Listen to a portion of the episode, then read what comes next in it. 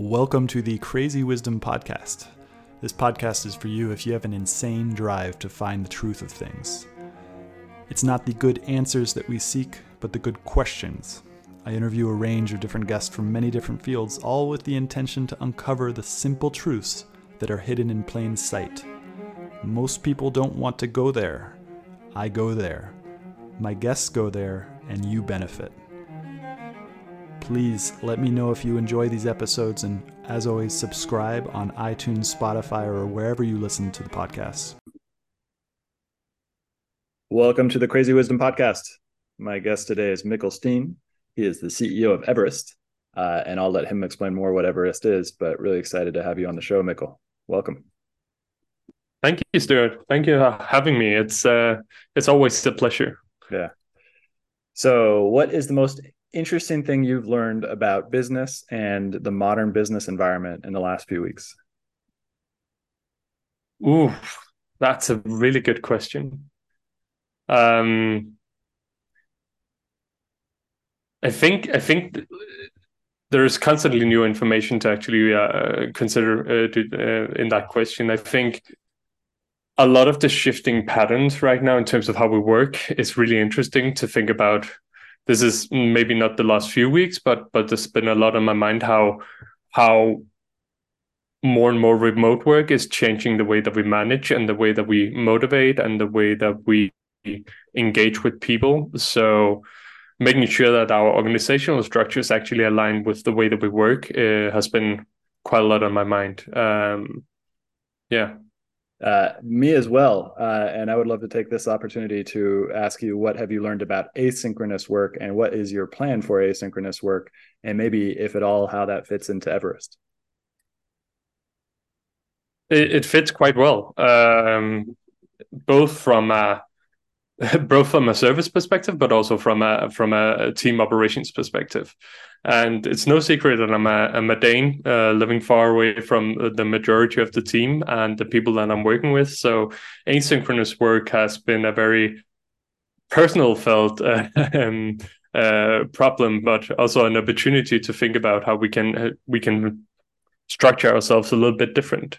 Um, I see a lot of companies that are working remotely doing or falling susceptible to the fallacy by replacing in-person meeting uh, and in-person contact with a lot of Zoom meetings without actually consider the time spent and the invitations list of those meetings. Uh, whereas we actually have like plenty of tools now to to do more asynchronous updates. So I'm for one taking a most of our team updates, all hands um, syncs and doing them in newsletter format now. And I've slowly but surely started to see that that's actually a better model of engaging because you are conveying the information at a time that is actually convenient to the employee or colleague rather than than forcing them into a room meaning that we can all work a little bit more agile and actually take in the information that being conveyed at any given point on the other hand in terms of our uh, service level um, we're working with people from acro- across the globe. So trying to fit any given shift time or or some something of that sort is is is just not possible just from a get go.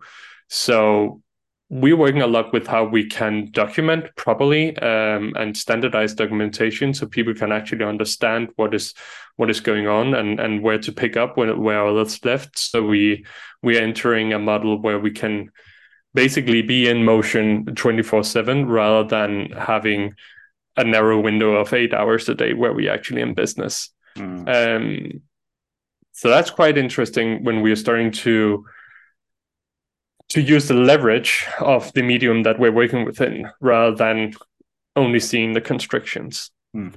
Um, it, there's a few different places we could go from here.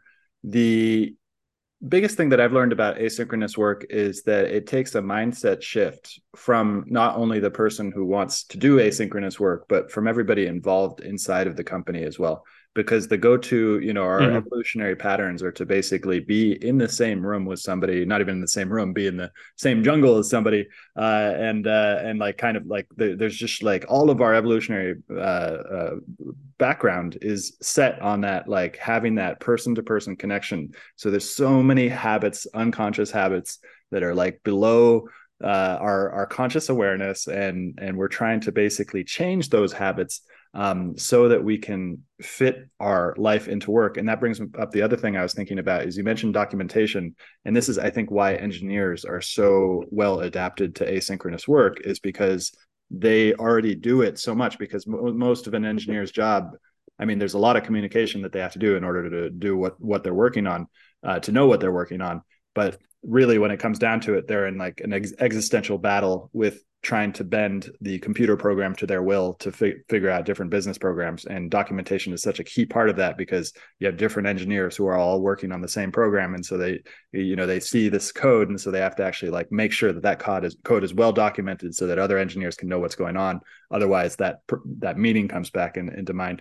Um, what do you think on that? Is that is this a habit change? Is this like fundamental and like any habit change brings into the whole history of the individual in question and like um, sometimes they can be very tricky. What are your thoughts on this general area? I think I I do believe that there is definitely a big habit to, a habit change, and also in the way that people are both doing self leading, uh, but also managing others, because it requires more of the individual to actually be on track and aligned, and not just follow orders at any given point. There's more freedom involved, and it lends itself to a more of a entrepreneurial um, and autonomous setup in general. So there's definitely a, a habit, uh, depending on how you worked before, of course. But but for most people, there will definitely be a a big uh, shift that comes with a lot of possibilities and opportunities. Uh, I do think, and I to to the other part of the question, I think being a software engineer as well, I, I, I think you hit the nail quite on the head right there. Like we we have preconditioned ourselves to document and do systems in such a way so we can actually collaborate and contribute or contribute to each other's works uh, and and pick up the slack after one another. Um, and I think there's a lot of of of that experience that I'm actually bringing into the company now in terms of how we are conveying information and structuring things. The way that I would like to look at it is basically creating a common language. That might actually be the best uh, analogy. So figuring out a structure and figuring out a way that we operate. It's basically a language um, that we are that we are choosing to speak to one another. Um, and creating the quote unquote Everest language is one of the things that we are trying to, a lot um, to make it efficient, to make it um, to make it uh, uh, yeah uh, productive uh, at the end of the day. That there is not a lot of overhead um, uh, assigned to alignment along the way, and I think that's actually another one of the key pointers in there in terms of how we through evolution has been preconditioned to to to stay close and we've mm. to some extent carried that over in the way that we're working it's it the base foundation of that is alignment mm. um, that we are always in sync and we are always on track and i think that's why we are all crawling into zoom rooms and staying there for hours and hours on end is to make sure that we're actually aligned but if we can create better tools to stay aligned or better resources to stay aligned, we might not need all of that connected uh, time. Um, there is definitely something to be said about human connection, but I've actually been quite surprised uh, starting to work remotely. I would say that some of my relations uh, in this company now is is is more deep in some areas than than than what I had on a on a one to one collegial basis before. Um, and I don't know if if that's just a transition pe- uh, period where people are trying harder now that we are remote that people are actually bringing themselves. But maybe it's because everybody's at home uh, or mm. most people are at home. So people feel more comfortable sharing and and they are actually in a good mind space and and and they opt into a conversation rather than just being being uh, overrun by by the water cooler or whatnot. You just said something very interesting, which I had never thought about, which is that the fact that I'm home right now in my home where I feel comfortable. I, I noticed it the other day, yesterday, when I when I, I like came out from the city and I came back into my house and I opened the door and I noticed myself sighing, like, okay, I'm I'm here. And that's also where I do all my work.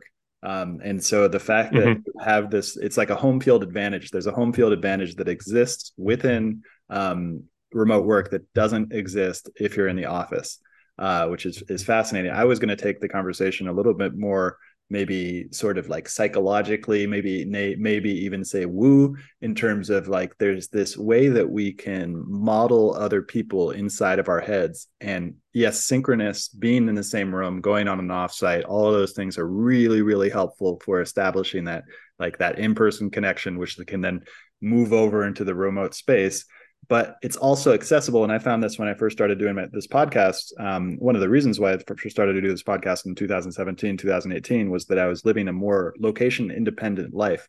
And I wanted to make sure that I was scheduling times to connect with people, uh, interesting people all over the world, um, and to establish that kind of like social connection. Um, and uh it's like there's this there's this modeling that happens that you can do it without that synchronous connection that alignment is exactly as you said. It's like this this i think alfred adler was one of the best psychologists who talked about that. I think his word that mm-hmm. he used specifically was social feeling. This feeling you get when you're when you're in in relationship with other people and that you're uh, attuning to them and you're you're creating sort of one mind that that is more than the sum of its parts. So you get you know two and a half uh, three people as opposed to uh, out of just having two people connect you actually get more people or more productivity or more consciousness whatever. Mm-hmm. um, and uh, uh, curious do you have any thoughts on that about that social feeling and how you can replicate it in sort of an asynchronous way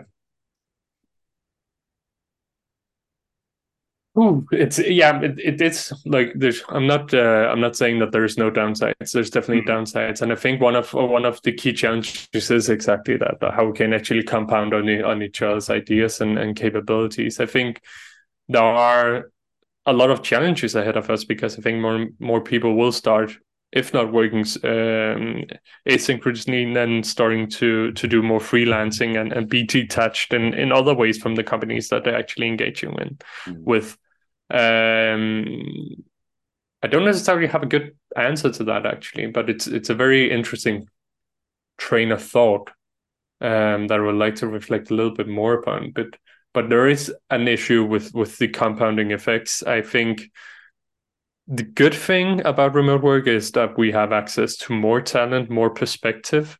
So you're not just bouncing up against the wall with people who are living in the block next door, but you can actually get on a call with a person from Ghana who has had an entire another life, an entire another cultural experience, an entire another upbringing that is also contributing on and challenging the way that you're thinking. So, so I think the access level to different point of views and true diversity is one of the upsides. Um, and then if we can actually figure out how to compound the effects of of of the people in the room, as you said, I think we are off to a very, very, very promising future. Um, one of the things, just to touch a little bit again on, on the arenas, I can't help or I can't um, remember the exact name of the psychologist, but there is a, a psychologist uh, talking about uh, arenas and and and that there are different arenas and your personality in different arenas of life. So you have one person when you're home, you have one person when you're at your job, and you have one person you are with when with your friends. Um, and I think those lines are starting to blur more, and I also feel like that's one of the reasons why I see more of people now because they are actually getting closer to their true self. There's no necessarily professional uh, like of a better word boundaries but but but the person and the profession and the function are merging um, which means that you're getting more true clear and clean insights into what actually drives and motivates a person. And and that fosters a deeper connection with the people that you're working with. Yeah that's super interesting Okay, so now I want to talk about uh, what Everest is and what you guys are doing speci- specifically. Um, can you give a short kind of like uh, intro to the audience about what Everest is?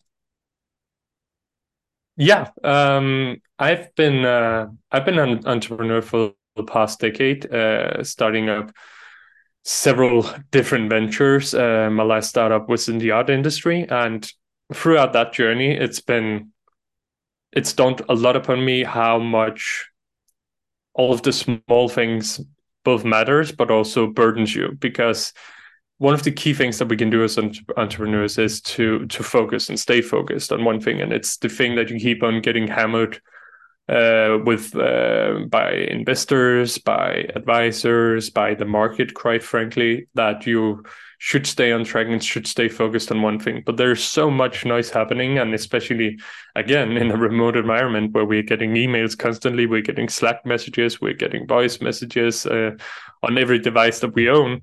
So why isn't there a noise cancellation or communication uh, cancellation uh, equivalent for for your work? Basically. So what I've uh, started doing now with uh, Everest is to see if we can create the the world's uh, most uh, premier executive support service. So basically, taking the, the traditional role of, uh, of an executive assistant, but enhancing it to look upon people's lives more holistically. And that's actually referring back to to the previous statement that now we are bringing our entire life into the business. So as a founder of a company or a CEO, you're doing that even more so because you're pretty much always on and, and accessible to some extent. So how can we look upon one person's life and optimize that for maximum impact through focus, through careful orchestration, scheduling, inboxing, purchasing, um, all of the capabilities that that usually falls into the EA ro- uh, role, but do it more empathetically and and and also include a lot of automation and and and, and technology into the mix to make it efficient. Mm. So basically, providing the focus and the required focus in a, in a world of too much, which is just such a everything we've been talking about. The fact that like we're as a as an entrepreneur we need to be sort of pro proactive but at the same time we're trying to create something out of nothing which is like one of the hardest things in the world to do. Um, and because there's all these different signals. Some of those signals are false signals. Some of those signals are important signals. That that job of defining what is high signal versus what is noise uh, is so hard. It requires so much focus. But at the same time as you mentioned the sort of complexity of modern life where I have 15 different message messaging apps in order to and some of those things are actionable that I talk about or and then I have calls and then I make notes and there's just like this just modern like environment is so crazy and and all to replicate that same thing that we talked about in the beginning which is the evolutionarily we're all this like built to basically talk with people in the same room. And now we have this thing called the internet which has just like totally changed our lives. Um, and so we're it, but, mm-hmm. but created all of this noise um, that didn't exist before. And so that ability to get focused and so what and what is the so let's talk about work in general. So let's bring it back to this high level like what is work uh, you know and we there's personal levels to work there's meaning levels to work there's professional levels of work. Um, you know and then we've got a company and a company basically uh, has customers tries to serve those customers gets revenue uh, and then tries to grow so that it can survive. Um, and then so where does an ea fit into that basically Well, you could you could definitely see an EA as a as a amplifier or a, a multiplier of your own uh, productivity and impact. Um, in general, the function of an EA is also to help you stay on track, uh, your thought process, because I think, or I know from uh, from myself and a lot of founders that you are living in a constant state of ambidexterity, where you have to find time to actually reflect, think about the bigger questions and and and and that's that needs to happen in an environment as we talked about where there's a constant uh, set of signals and a constant set of, of of inputs that you need to to to comprehend and and actually um, receive. Um. Where the EA is sort of becoming a shield from that, or for mm. parts of it, a filter, uh, if you may, that is helping you actually conduct your business and actually understand what's important, what's actionable, help you remind you of the things that that slip through through the crack uh, just from uh, the sheer uh, amount of work that that is uh, being poured onto your table. So an EA, if if it was if it was like a a comic book, an EA would be Robin and and and you're Batman. That's um, probably one of the best analogies that I can come up with. Um, it's it's definitely that person that you can rely upon that understands you on a deeper level and might actually give that sense that we also talked about earlier about human connection because it's all, someone that is always in sync and understands what motivates you not just professionally but also uh, personally so they will be able to adjust to your current mood um, mm-hmm. based on what's actually going on and what's happening because they know your life, they know your schedule, and they actually know if you're sort of sick that day, which is some of the things that we are lacking now uh, in a re- remote environment. We don't actually know what's going on at the other end of the screen. We don't know how. Uh, uh, strongly worded message is coming across uh, that could be totally misinterpreted based upon the the the mindset or the um, uh, mindset that the receiver is in. But VA is the perfect conduit for that because they are actually attached to you as a person, mm-hmm. um, and they don't have any other function than than making you great uh, and making you more efficient. And then there is um, the last part of that is that EAs enables more focused uh, attention and and and and decreases the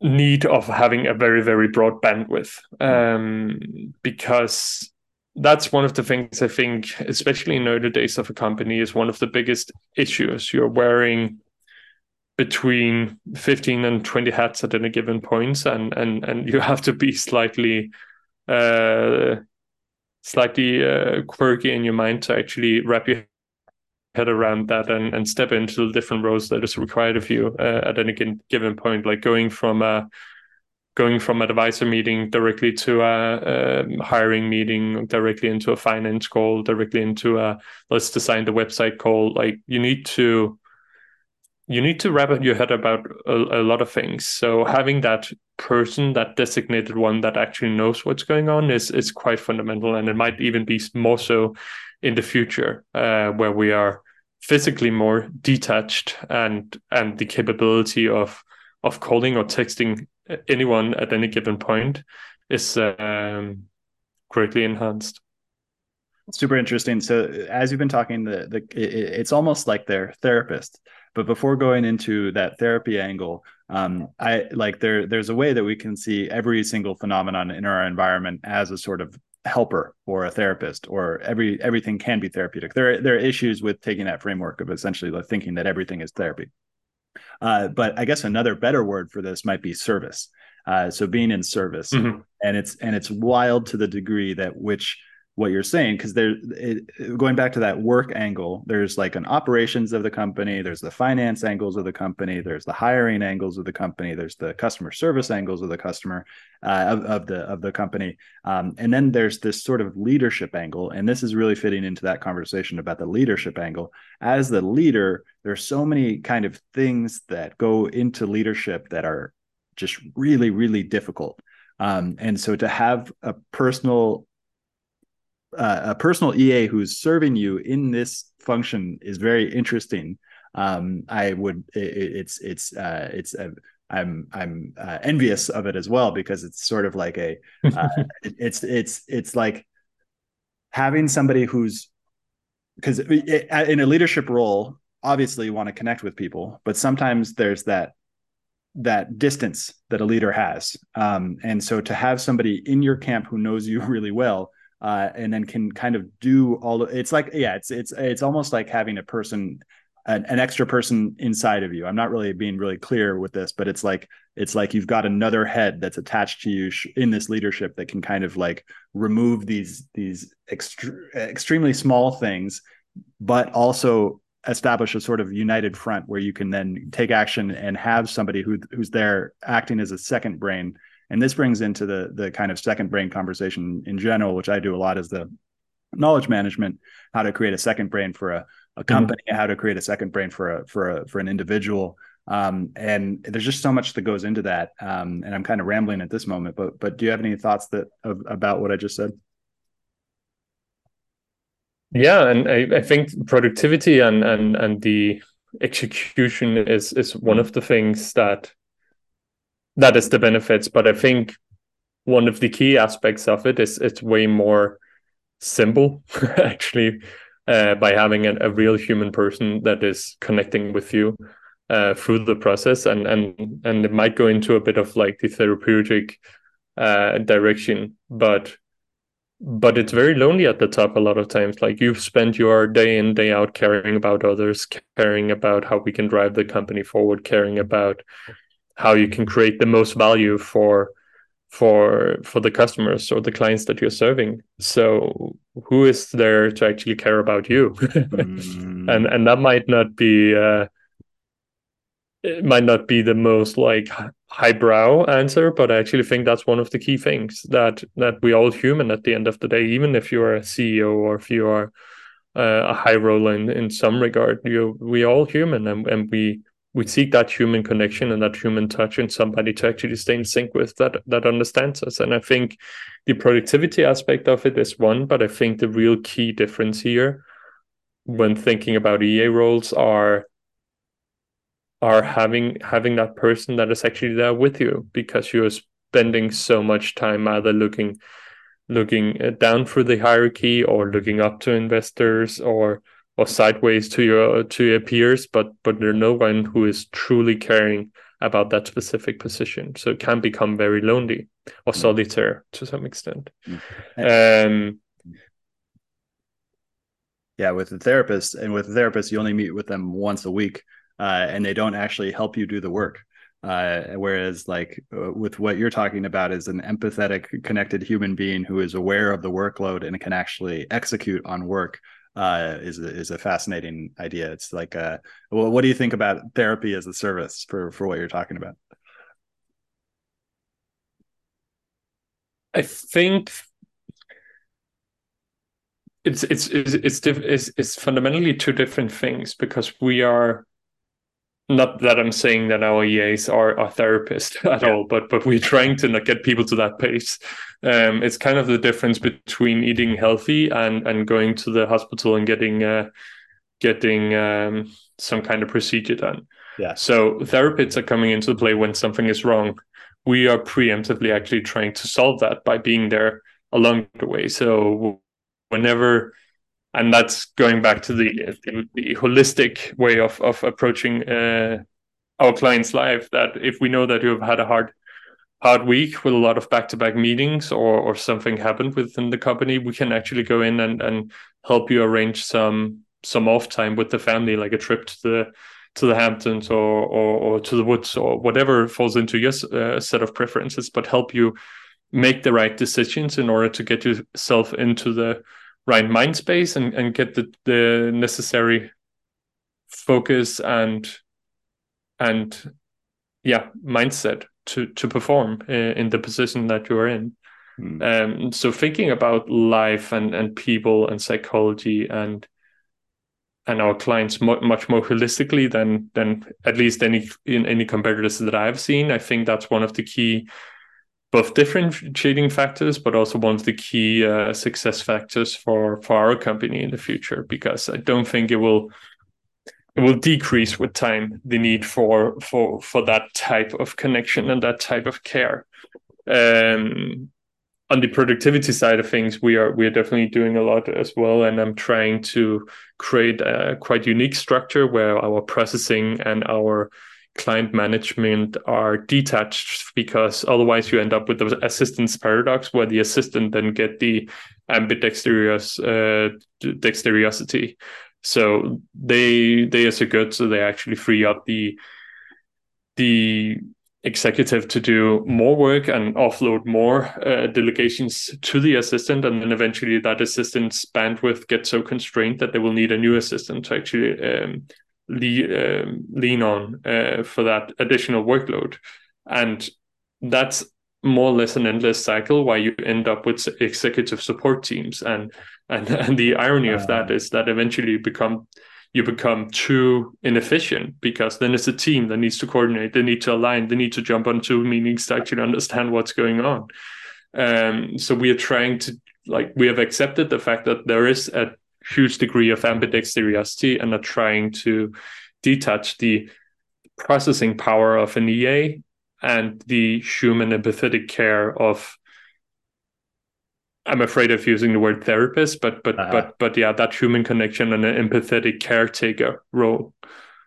It's almost like counselors, uh, uh, but counselor who can also work. Um, you said something really interesting. What I want to I want to dive dive into, which is that there is an assistant paradox uh, an endless cycle with executive support teams because it's the same thing that happens with a company, which is that there are coordination costs. Once you get enough people doing the work, there are then coordination costs between those people to get the work done, uh, which then kind of create more work. And it's an endless cycle. And we're all in endless cycles. And how do we actually like um, uh, uh think clearly about all these channels of work uh, so that we don't end up in this situation? It kind of leads me to the conversation, which is that uh, the kind of holy grail for a lot of technology is like, can you build a business of three people, four people, five people that actually is mm-hmm. uh, like an effective company? And the, the example here is that WhatsApp before the um, before the acquisition of by Facebook, which is I think they had something. I, I, I, always get confused between the billions that they were bought for and the employees that they were uh, that they had at the time. And I think it was something like 40 employees, and they got bought by 19 for 19 billion dollars, but it might be the other way around. Uh, but having like a, a small company uh, that can do a lot of work because technology is starting to take off. Like in, it, there is no real coordination cost between me and ChatGPT. Uh, there is a slight coordination cost mm-hmm. in terms of how do I get the context out of my head into a textual representation. Uh, but that coordination cost is going to go down as these uh, AI implementations uh, start to become multimodal, and that we can, you know, I can speak to it like I would speak to a normal human being, um, and then then the coordination costs go down. How are you thinking about these coordination costs? How, do you, how are you thinking about technology in general is i guess the real question. Like how is technology going to uh, change the game for what you're doing either in a good way or a bad way or or whatever um, in a lot of good ways um, at least that's why i foresee because LLMs, chat uh, like ChatGPT, are, are are immensely enhancing our ability to actually perform. So it gives more time to actually be human and and that's the core philosophy of, how we're trying to structure our processes to look have a hard look of, on any delegation coming in recognizing pattern that are occurring across clients and figure out how we can implement technology in those to actually give our physical human labor more time to be present and understand what's going on. Um, I think what we're doing ties into that conversation quite well because we are we're sort of being the coordin like we are taking the coordination cost of most interactions that you're having in your day to day by by taking the scheduling power to taking the inbox management but taking the understanding of the context and conveying that to your peers and and, and your colleagues. Uh, so you don't always have to be in the loop to actually have other people stay in the loop. Um so not that I've actually thought about it that way or that way around before, but I think that's actually one of the key things of what we're doing. We're bringing down coordination costs, and and by seamlessly merging people and technology, we are doing so even more. Um, because then at the end of the day, we will have, as you say, uh, less coordination costs between our agents and and and or assistants and and the uh, technology that we're using so they will become more efficient in actually being able to perform on on the delegations that are coming in in our direction so yeah. we can get to the state of proactiveness because hmm. mm. that really is the the the end goal of any uh, self-actualized human not only in professional but also in personal is sort of uh, uh, uh, dealing with problems in a proactive way I love the work of Stephen Covey, who talks about the seven habits of highly effective people. And I'll never forget the distinction, the framework that he gives, which is there's there's uh, codependency, uh, and then there's oh, I'm forgetting the intermediate step, but ultimately what we should aim for is interdependency. Ah, yeah, that's what it is. Codependency mm-hmm. to to independence to interdependency.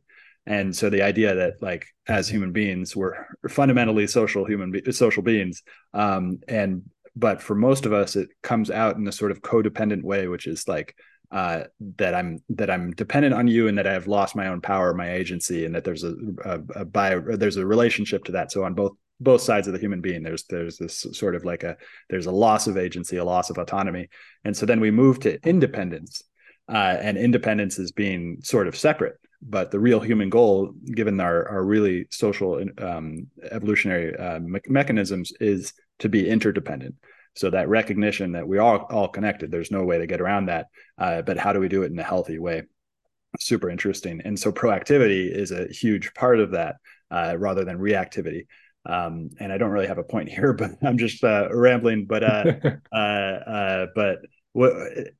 How do you think? So w- what is proactivity? How does Everest Everest fit into that pro- proactivity? We've already talked about that a little bit, but can we go more into this proactivity? Like, what does an EA do for you that allows you to become more proactive? Yeah, um, I would say that it's it's very much when I'm talking about productivity, it's very much in our relation with the client that we can accurately predict mm-hmm. moves and and and and and and and, and intentions. Mm-hmm. So what we do as um, like as an EA in general, but also what we do and when we have enhanced the systems to do so, is to document everything that we know and everything we see about any given person. So we actually create documentation on a very very minuscule and atomic level about everything that we see and observe about a person. So we can slowly start to reverse engineer profiles, basically, um, that helps us predict and get to a genius stage of, of, of service level where we can anticipate and predict the next moves or where the chain might break or how we should act before it's even voiced and and and to some extent that's also not that it's an AI doing that, that's still a, a human doing that. Uh, it could definitely be enhanced with technology uh, down the road, but but it's fulfilling the promise of having that true companion that actually understands and gets you. Um, and that can automatically just make things happen. That's really cool. Okay. Predictive and i love that you said it's not technology doing it because it's human.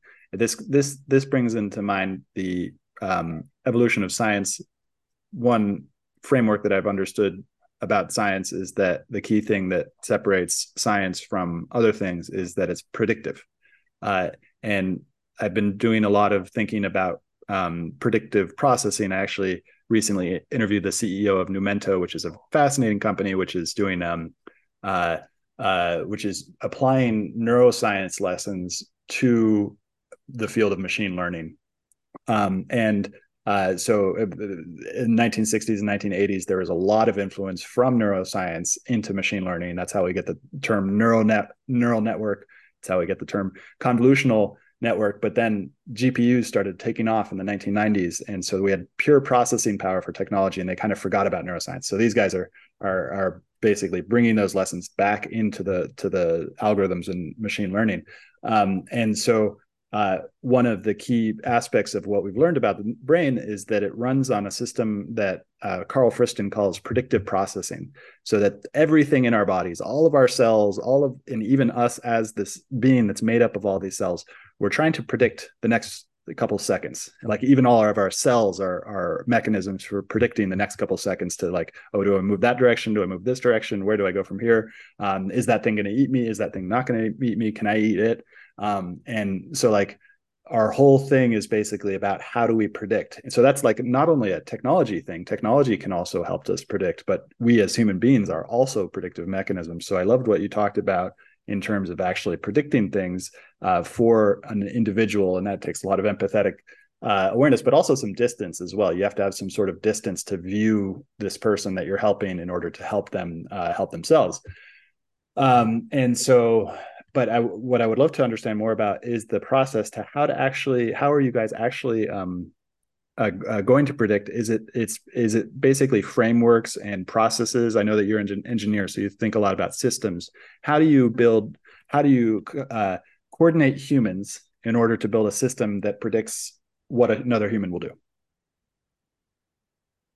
There's a, like there's so many avenues that that that touches upon. Of course, there is general training.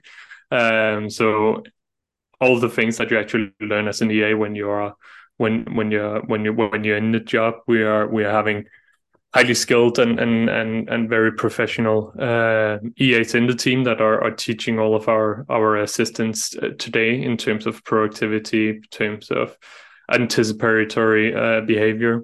The second part is, as you say, probably more the engineering part in terms of documenting everything we know, getting a proper um, amount of data uh, to start recognizing patterns. Because I'm under no illusion uh, that that that humans are moving very much in patterns. I believe. Mm-hmm.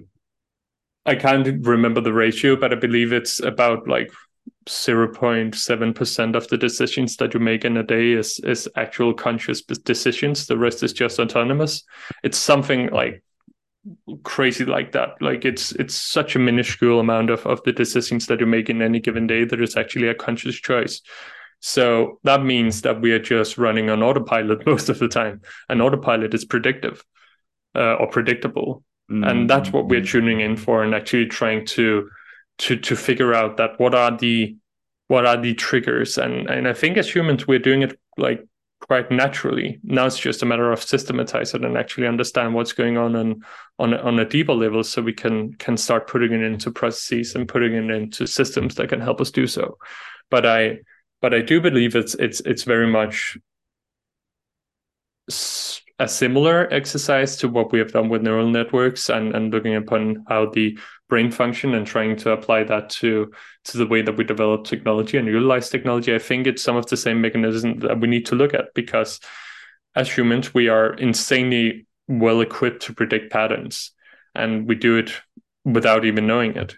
It's the thing about when you see uh, when you see a car and suddenly you see a face and a, and a mouth like in an instant um, that's that's the power of pattern recognition um, just kicking in in, in your sub uh, subconscious uh, processing. So as a species we are insanely well equipped uh, for pattern recognition. And i think just realizing and accepting the fact that we're also moving in patterns and we are very we are very predictable. I. I know that everybody would love to to think that we are autonomous and think that we are we are we are in charge of every decision and every reaction and every emotion that goes through our body.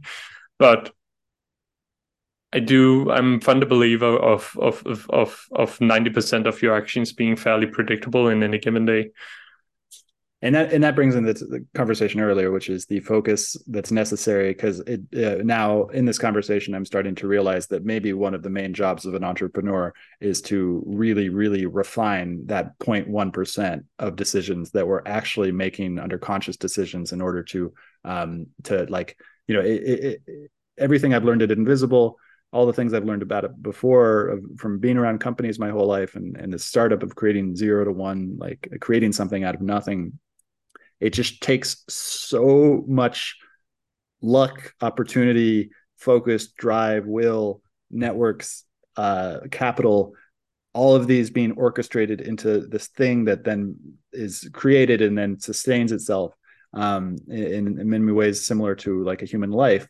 Um, and so that it, it, and it really comes down. I mean, you know, we, it could just be luck as well, but also a lot of people believe that you make your own luck uh, by engaging with a lot of different opportunities. And so there's this like, how do you actually narrow down on that 0.1%? And it brings to mind something else I've been thinking a lot about is that somebody, I think it was you or somebody else was talking about how there are like one or two decisions a year that really make a company. Um, and and so again, it goes mm-hmm. back to like not only at the individual level, there's like one to two des- decisions a, a week or whatever that you're making under highly conscious conditions, but that at the same level as a company, the company is going through that same process. Um, and so I find that to be a fascinating thing. Um, I loved what you talked about uh, pattern mm-hmm. recognition as well. autonomous. It brings a, a conversation about free will, uh, and it's just it took me so long to r- reconcile the fact that I might not have free will in the same way that I think that I do. Uh, and so I imagine that a lot of other people feel that same sort of resistance to it as well. It's just like um, you know we're, we're just such complex beings that are so habituated in so many different layers and that even this representation that i have that i call myself you know this this this this this uh, ego this this thing uh, that i am that that i believe that i am it's sort of like a illusion uh, in many ways that's just like a, a, effect of my con- conditioning and such. It's a fascinating uh, thing. Do you have anything to say about that general spiel? Yeah um the thought provoking argument or counter argument might mm. be that why do you consider the 1% of your decisions to be you then? Like, if we accept the fact that 99% is an auto, auto, autopilot, mm. that's that's surely the majority of, of the way that other people perceive you. So I think what's really important here and, and in terms of, of of optimizing that narrow subsection of decisions that you actually make consciously is is is is trying to be more mindful, uh, to practice mindfulness in in a constructive manner, so you can actually start observing your autonomous self and figure out what the patterns are there because otherwise you can't change it. But the the the the opposite the opposite counter force to that is is the bandwidth because you will never be mindful if you keep on getting hammered down by notifications and all the things and all the decisions that need to make. And when you are bandwidth constraints, that's the last time that you're actually sitting down trying to reflect and and be be mindful. So so that's again going back to to the uh, part of the conversation. I think I think that's that's one of the key things that we're also touching upon. Actually, giving that that mind space to be and that might the, that might be the the, the indirect uh, thing I described about focus. Actually, being in choice and uh, or be in in being uh, having agency about your own choices uh, at that point. Being mindful about the way that you act and the way that you choose to interact um, with with with your strategy, with your customers, with your with your colleagues and and whomever is in in your day to day. Um, so I think the path to more conscious decision making is is is actually making that free time to be more conscious and be more mindful about the way we, that we act. Hmm.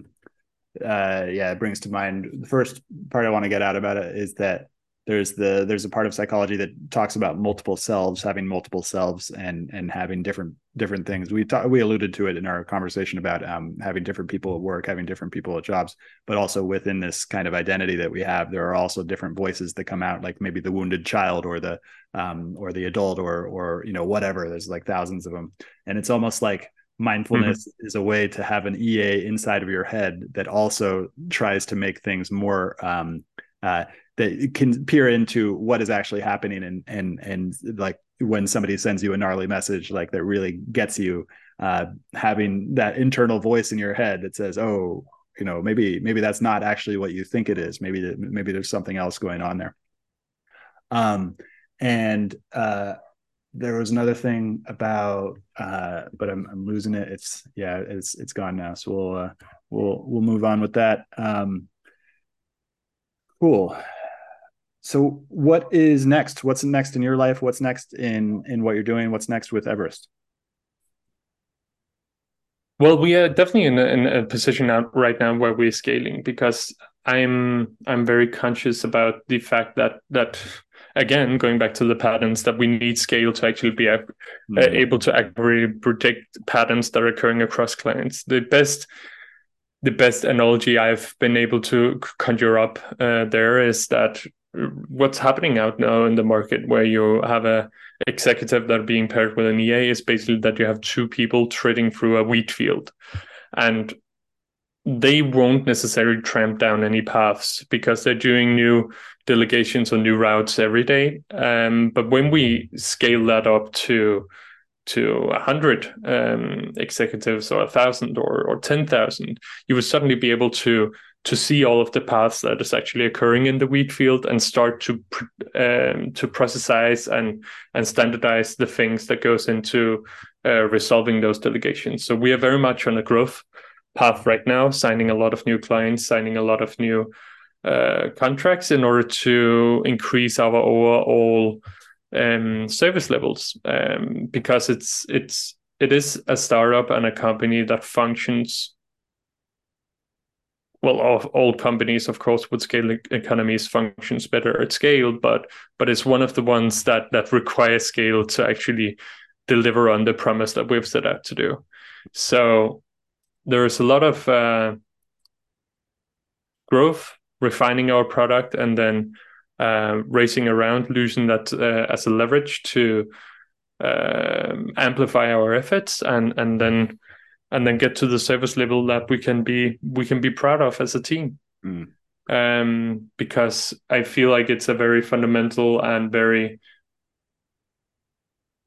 interesting challenge uh, in general to figure out how we can that we can collaborate uh, between human uh, humans and, and and technology and that's exactly what we are we are standing in in the intersection of uh, making sure that that there is room for people there is room for empathy and that we don't forget the actual person in the transition that we're going through right now as a society.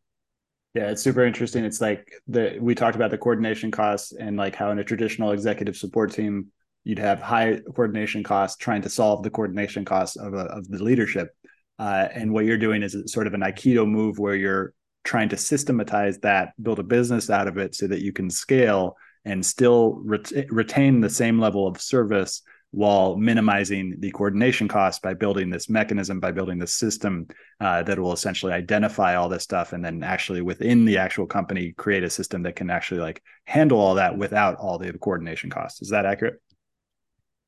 Exactly. And and and not just that it also means that all of the paths that's been tre- trampled down before before you are at that specific route is available to you. So all of the patterns that's already been recognized is something that you could actually use, utilize as a leverage in your day to day so if you're suddenly traveling to a new place um, mm. and we have already make it, made itineraries. We made the research. We've made everything that was necessary to actually make a, a great trip or or a great um, um, uh, solution for you.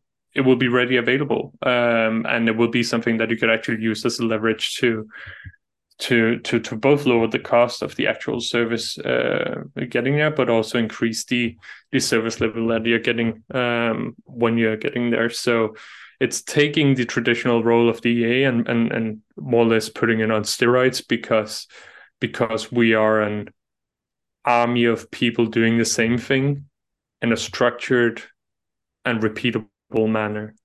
So at scale, it will become truly impactful and where we can where we can really provide some killer value that is not accessible anywhere in the market today.